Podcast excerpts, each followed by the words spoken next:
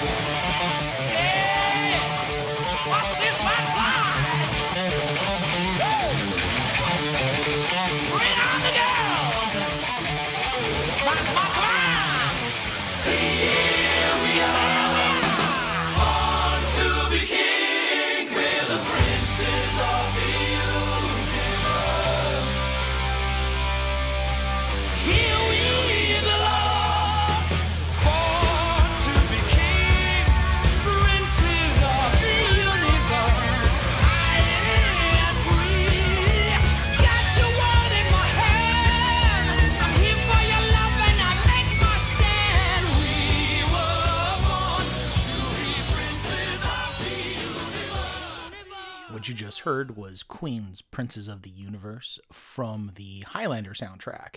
Um, I was kind of juggling as to which Queen soundtrack and movie to talk about, uh, you know, Flash Gordon or Highlander, but then unfortunately, um, the legend that is Sean Connery passed away recently, and so uh, to kind of talk a little bit about him, I wanted to talk about basically the first movie that I I knew Sean Connery from. Um, my my dad was a huge Sean Connery fan. I didn't really realize, like, I saw I saw Time Bandits, of course, but that's not really a Sean Connery movie. Um, and plus, I didn't really like. I was too young to know who Sean Connery was. But when Highlander came out, I had had enough information from my dad and my mother um, that I completely understood who Sean Connery was, and Highlander was like one of those like really big uh, things for me. It was like one of those moments where, like, when I watched the movie, I was like, "Oh fuck, this movie is awesome!"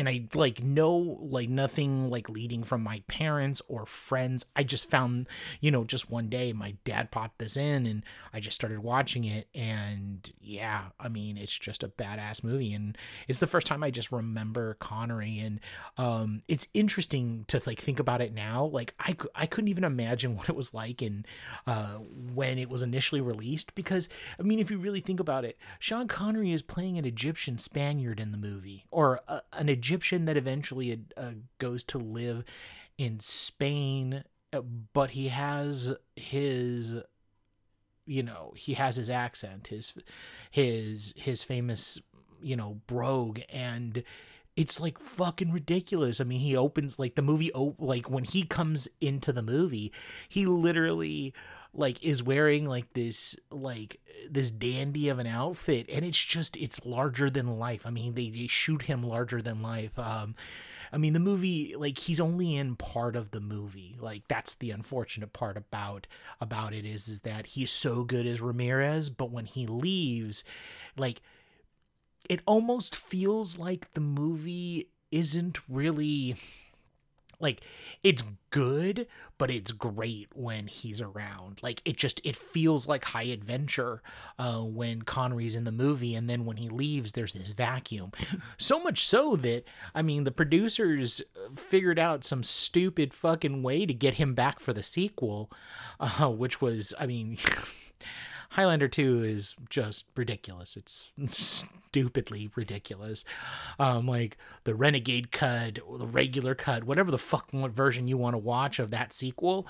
I mean, all it is is like, you know, the excuse to try to find out, find a way to justify the $12 million salary that they gave to, um, uh, you know, Sean Connery for you know, uh, for for reappearing in the sequel because he was that important to that movie. Uh, but I love Highlander, just love it. Um, you know, not just for Sean Connery, but for you know Christopher Lambert and like going along with the weird accents, like his his like you know non-French but French like like close to his as close to mid-Atlantic accent that he has in that movie is something wild to me. Though it does work. I mean i guess in in all fairness like the the accents in the movie work because you know uh, highlander is a movie about immortals who have been there since the beginning of time like the song says.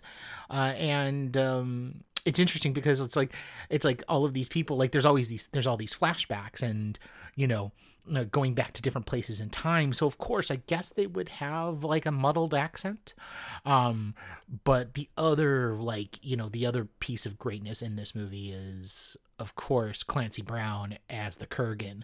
Uh, I mean, you don't get too you don't get you don't get better than Clancy Brown, uh, like at the height of his Clancy Brownness, uh, doing the Kurgan. I mean, the worst of the worst uh, villainy, scum and villainy. I mean, um, like you know, it's like when he faces finally faces off with Christopher Lambert. I mean, like you know, you you want this to happen. Uh, I mean, it's just like a great film, and it's like it's good to just ignore things.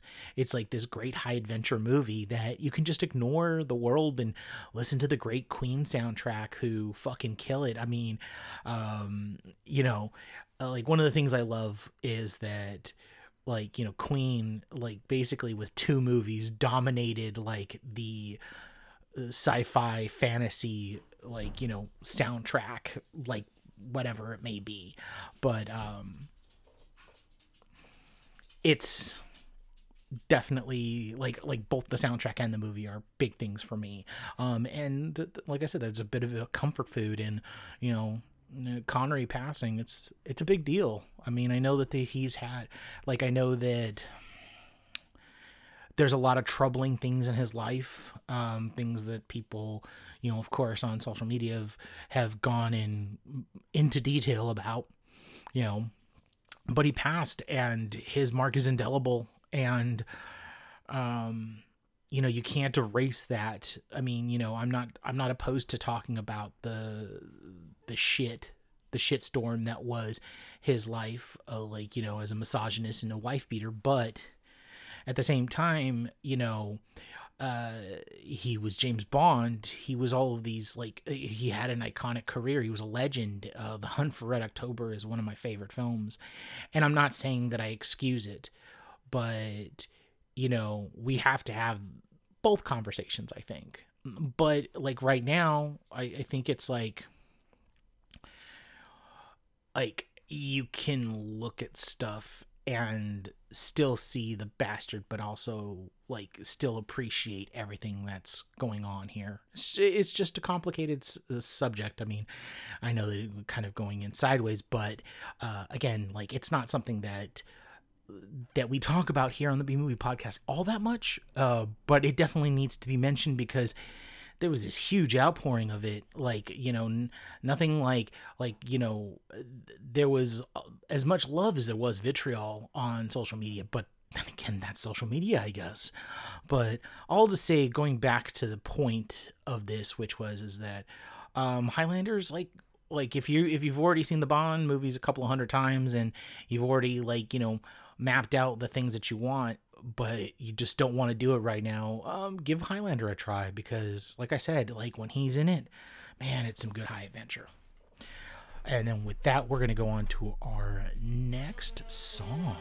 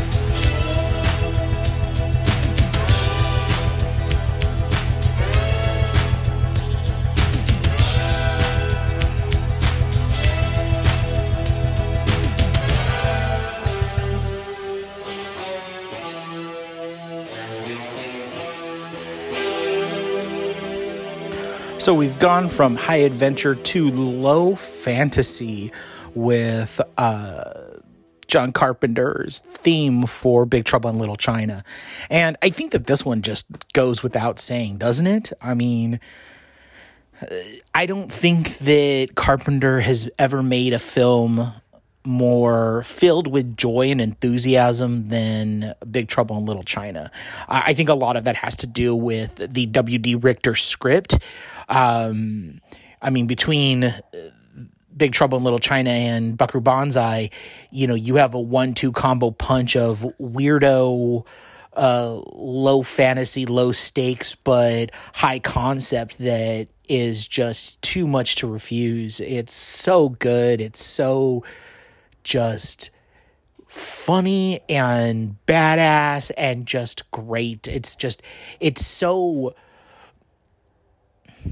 like I feel like it's it's a movie that like we talk a lot about but we don't talk about like the the anima of the film like what makes it work.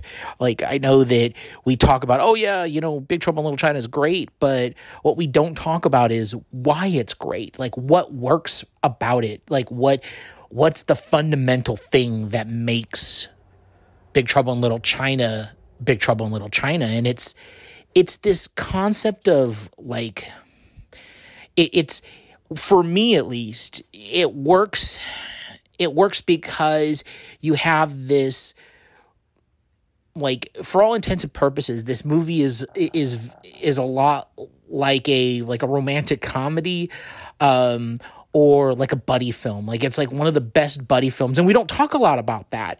Is that, you know, everybody wants to like talk about how great Jack Burton is and and everything, and he's great, and Kurt Russell is amazing, and he's such a blowhard and a braggart in this film. But what makes this work is Dennis Dun.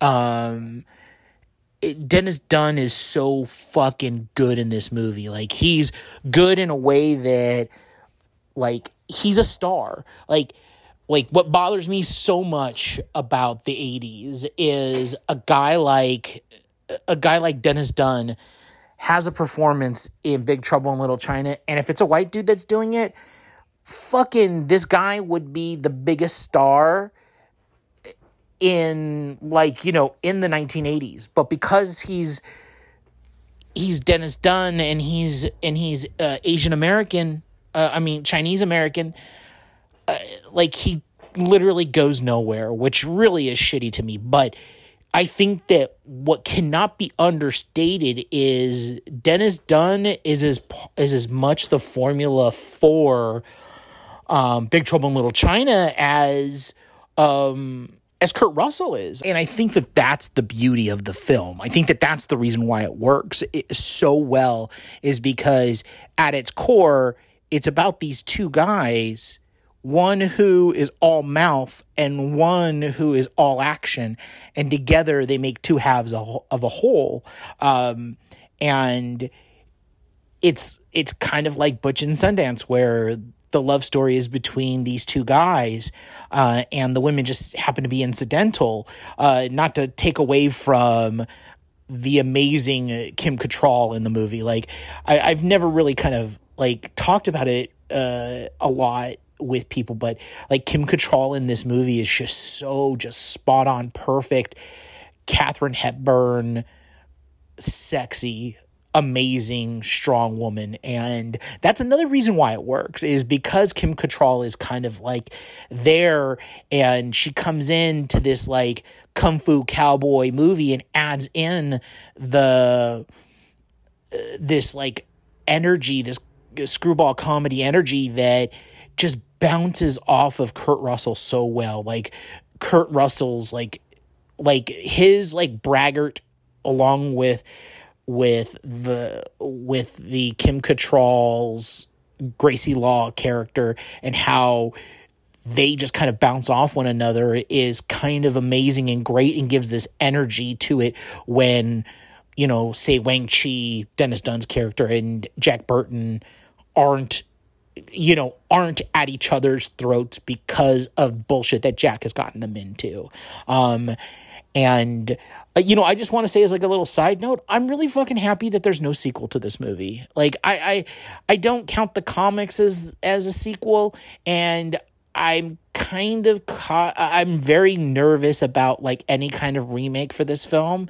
Uh it's one of those movies that like, you know, you don't want them to touch because there's this kind of perfect alchemy in the 100 or so minutes of Big Trouble in Little China. So, yeah, there's that. And so we're on to the next song and the next track, uh, which, oh, it might be the whitest thing that I've ever done.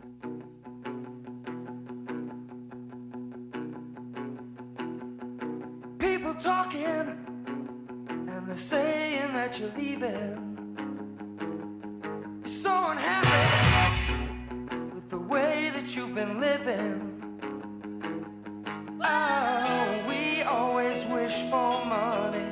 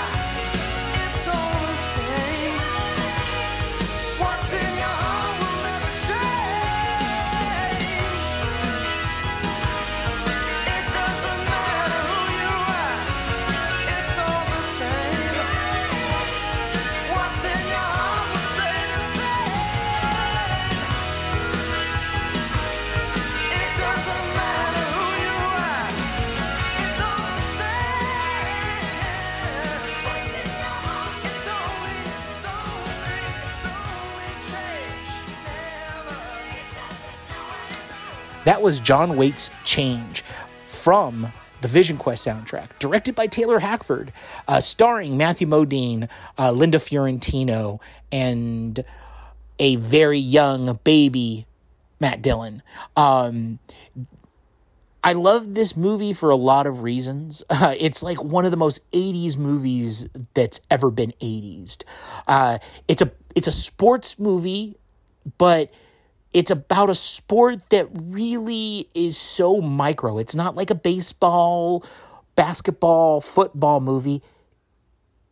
It's about wrestling. It's like the 80s had like this wonderful like moment where like let's make cycling a thing so American Flyer comes out. Let's make wrestling a thing uh, and fucking Vision Quest comes out. There's a bunch of these like r- random sports movies about certain sports that we're supposed to care about, but we really like, you know, they never took off or else they'd be a, like a huge sport. Uh, not to take anything away from from Greco-Roman style wrestling, but um, I just love this movie. Uh, like as a kid, it was like this really big thing for me. As much as um, Big Trouble in Little China was a thing for me, Vision Quest was a thing for me. Um, it was like the movie like i know a lot of people talk about john hughes and i liked john hughes too but the movie that i thought high school would be like was like vision quest. I don't even know fucking why. Um but this this movie is just it, it's kind of like perfectly 80s because the mo- the movie opens with Matthew Modine giving this like speech uh, you know, as a voiceover, uh, appropriating, uh, uh you know, um, uh, Native American like culture, of course, because that was a thing that you did in the 80s, uh, you know, because fuck you 80s. yes, I said that, fuck you the 80s, because, you know, as much as you want to talk about how great the 80s was, the 80s was really shitty in a lot of other respects. But it starts off with this great monologue from him talking about you have to do something great and he feels like his time is running out which is a perfect perfect like teenager kind of feeling. This whole heightened sense of like if i don't do something now i'll never do it. Um eh, like going back to like the Hughesian respect for what kids go through in high school. Like Vision Quest does kind of like the same thing. And uh, if you've not seen it, it's just about this kid who wants to drop weight so he can he can wrestle the best wrestler in Washington. This uh, this fucking animal um, of a of a dude and it's just that it's like it's a vision quest basically and uh, taylor hackford shoots it with all the seriousness that you would come to expect from from any high school movie. Uh, it's beautifully shot. Uh, and it's got this great kick-ass soundtrack. And the best thing about um, Vision Quest is is that it cast a young pop singer as the bar as the bar singer in a bar that lets high school kids in. I don't know. I don't get it, but whatever. What the fuck? And got her got her to do not got her to do but managed to get three songs from her uh, debut release. That woman uh, that that young lady happened to be madonna. And it like i think the soundtrack for vision quest was bigger than the actual movie. But it's just this great sports movie and this really weird love story. Uh, I'm not going to get into this whole the whole dynamics of what happens and stuff. I'll let you guys see it and go, "Whoa, okay, that's interesting." But um, where the song comes, where this needle drop from John Waite comes, is kind of like the perfect moment. It's like this moment of elation because like everybody has been down on Louden Matthew Modine's character uh, about him trying to drop weight, and they they feel like he's not being a team player, he's being an asshole. Um, uh, the wrestling coach uh, is played by Charlie Hallahan, who is in who pl- uh, who's in. Of course, you guys all know he's the doctor in the thing. Um, and like my favorite part about the movie is is that Charlie Hallahan thought it was a or the Taylor Hackford thought it was a good idea for Charlie Hallahan to be in a wrestling outfit for most of his scenes. So he plays his his scenes in a unitard. And um like even Charlie Hallahan's character is against Louden and Louden just gets it in him to do this peg uh, the, like you know he's had enough of like all of these people saying that he's not a team player and he just like kind of like throws it down on these guys and he's like Ding, you know wrestling's not a team sport. When you're on the mat nobody can help you do anything. And then he like runs off and as like a teenager would do he he like tries like in the 80s I should say instead of dancing his anger away um a la footloose um he does this like peg uh, like uh, this this like I guess it's an exercise to see how strong your arm strength, your upper body is, because it's just like a series of pegs that you have to go up, and it's like literally the height of a gym.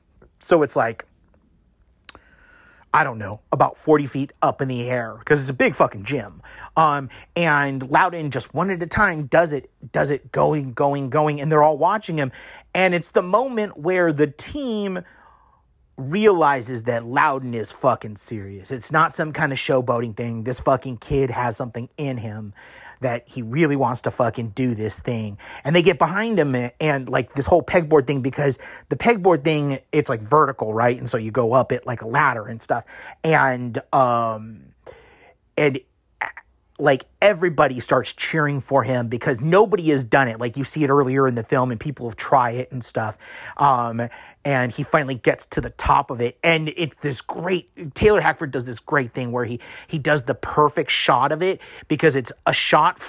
It's shot vertically, so you're looking at Matthew Modine's face as he does the last peg, and it's just a shot of him and then over over his head you see the entire um, the entire wrestling crew cheering him on as he's done the deed. And then john waite's song comes on and it's just like this kick-ass moment of elation.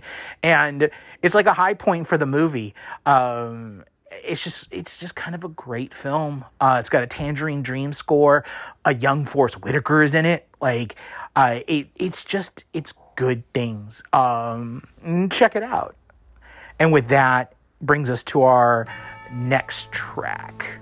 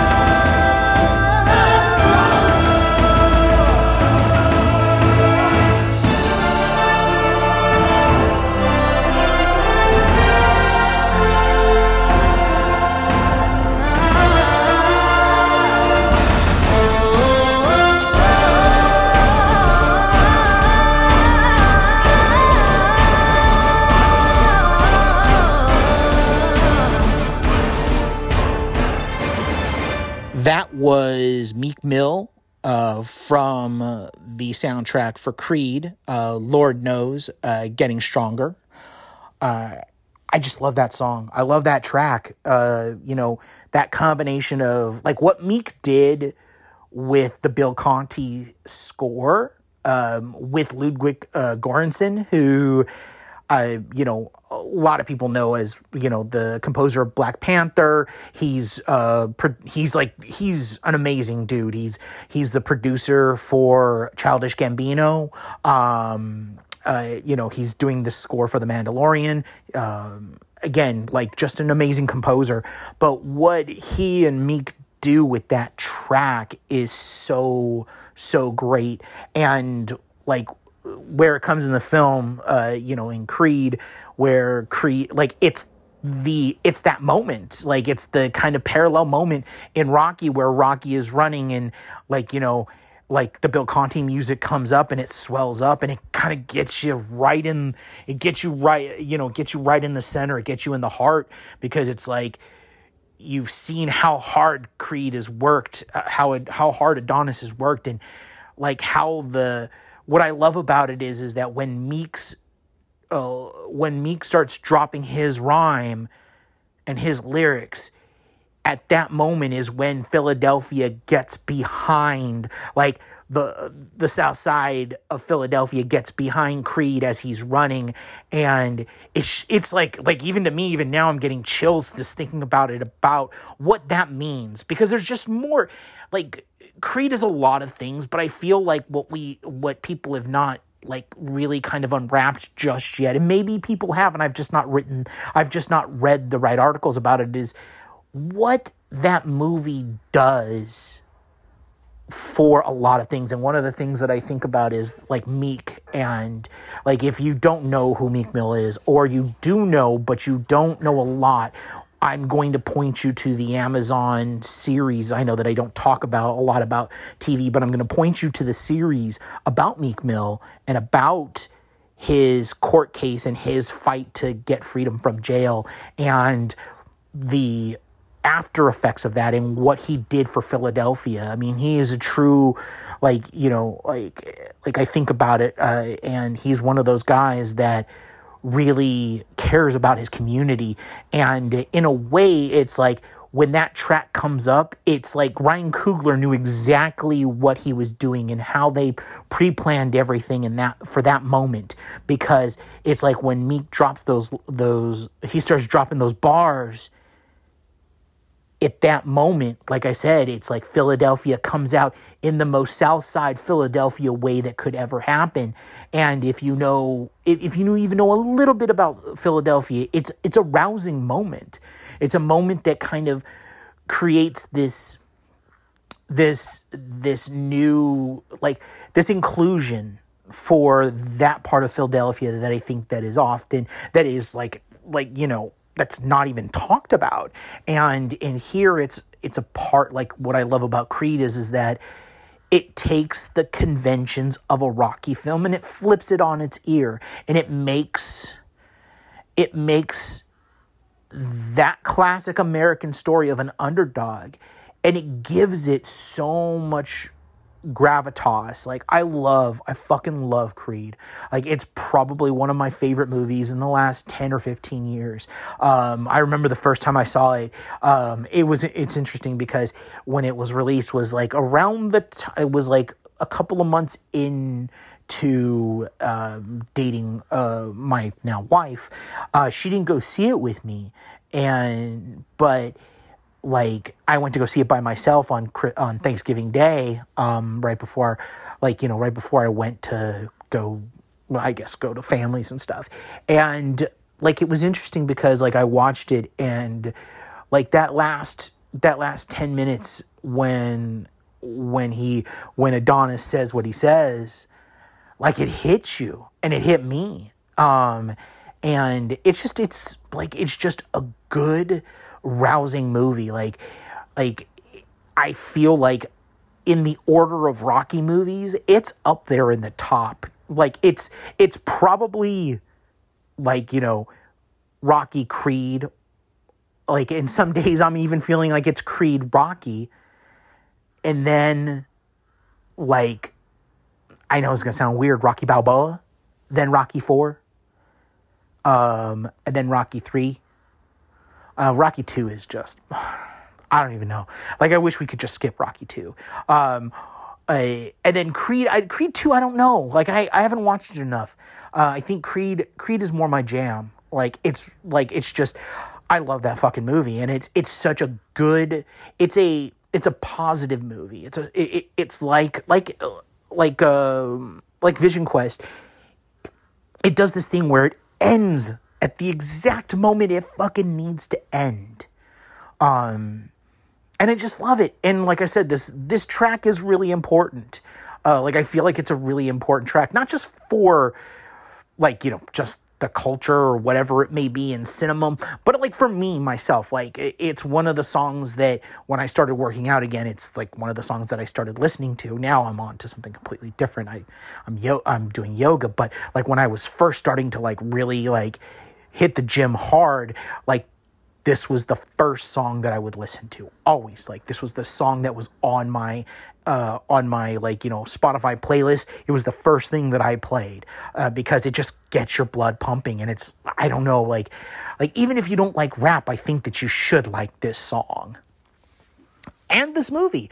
Like if you've not seen Creed, what the fuck? I go watch it. I mean, if you if it's been if it's been years since you've seen Creed and you need something positive in your life, you need to just escape the bullshit. This is that that's this movie.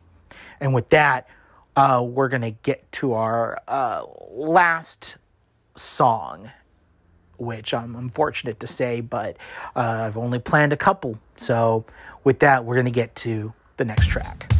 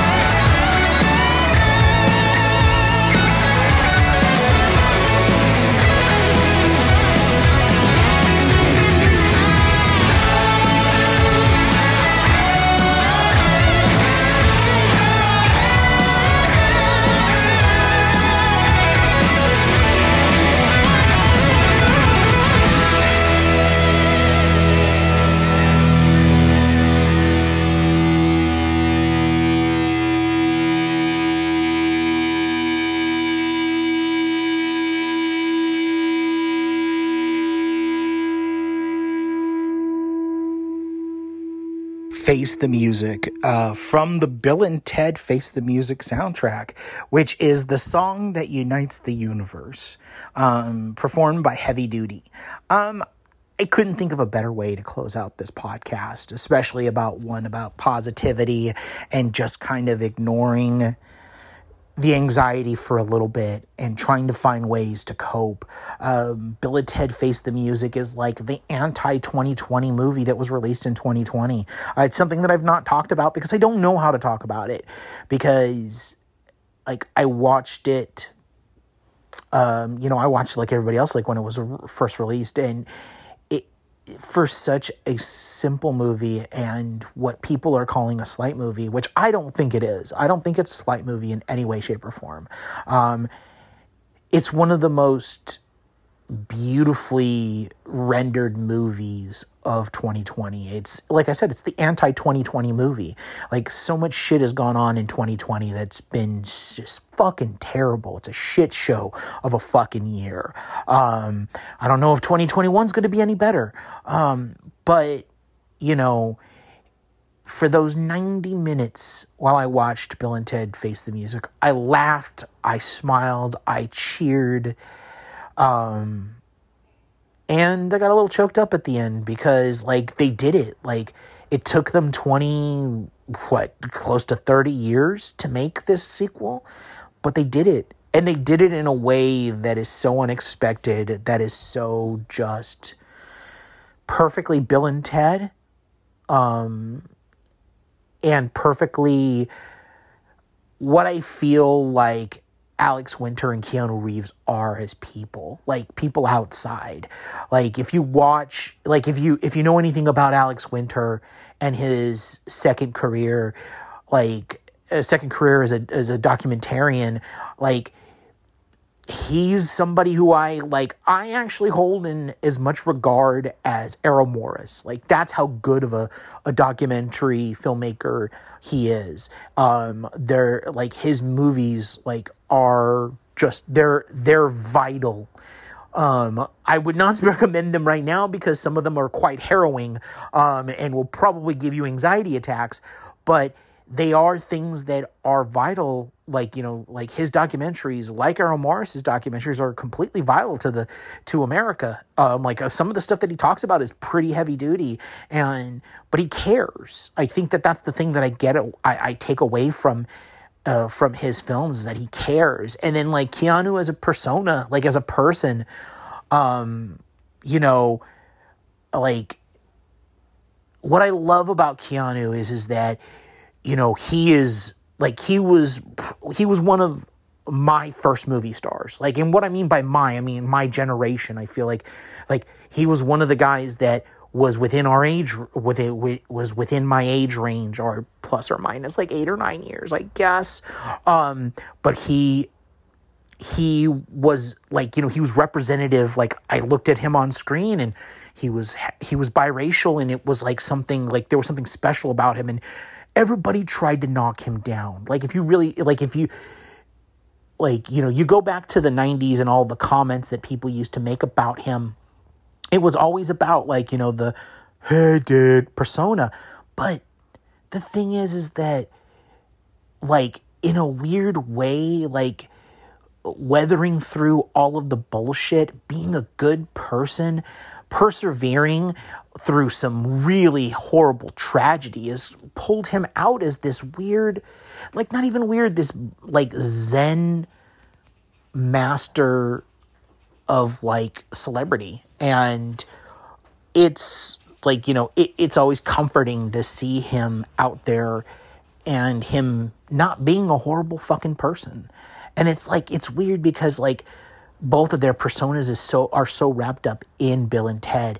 And like to me like one of the few delights of 2020 was me looking at Bill and Ted Face the Music and going fuck there's no way that this movie is going to be good.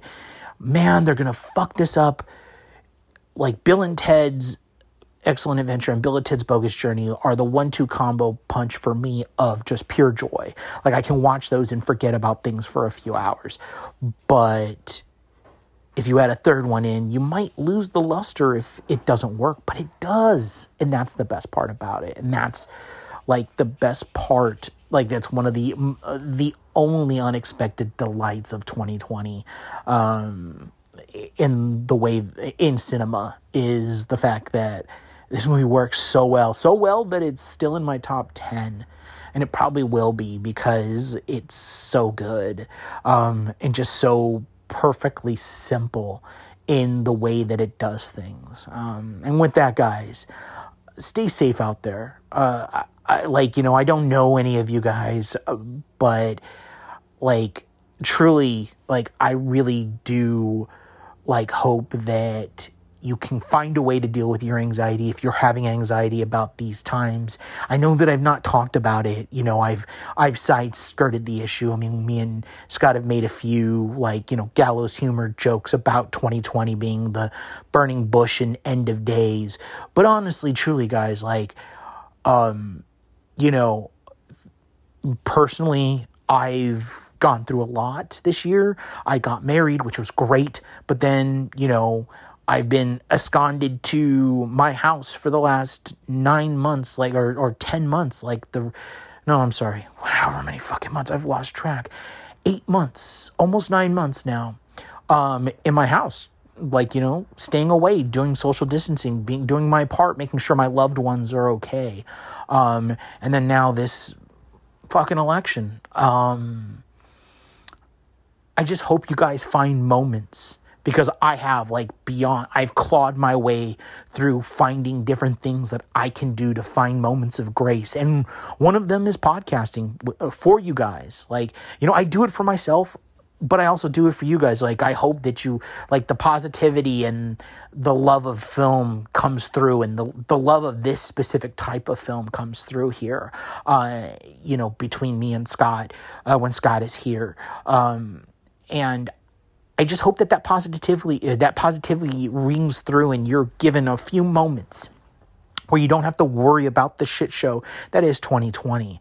Um, like I said, I I've myself have found ways to make that grace come into my life. And like i said it's a big part of it is is diving into cinema and movies. I uh, like as a personal note i've seen close to 700 movies this year. Um, things that have been on my need to check off list for literally decades i'm finally getting to. Um, and it's one of the aspects that really gives me a sense of calm, uh, along with a lot of other things um, that I've taken up. Uh, you know, uh, quarantining has been, I guess, a pretty good thing for me. Uh, but I hope you guys stay safe no matter what happens in the last two months of this year and moving forward into 2021. Just remember that, you know, you just like just try to find those pockets of calm and grace and good humor and just hold on to those for dear life because that's what's going to get us through and who knows maybe i'll be back with another um, with another b movie podcast uh, like this uh, you know radio free kbm uh, KMBP. I don't even know what I called it.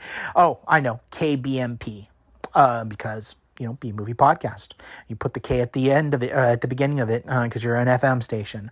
Um, but we're gonna close out with one of my favorite theme songs of all time. It's one of my favorite closing credits of all time. I've talked about it. It's it's one of the, the one of the few commentaries that we've done for the B movie podcast. That's right we're closing out with the theme song or the ending credit music for Buckaroo Banzai. Uh, so, with that, guys, we'll talk to you soon.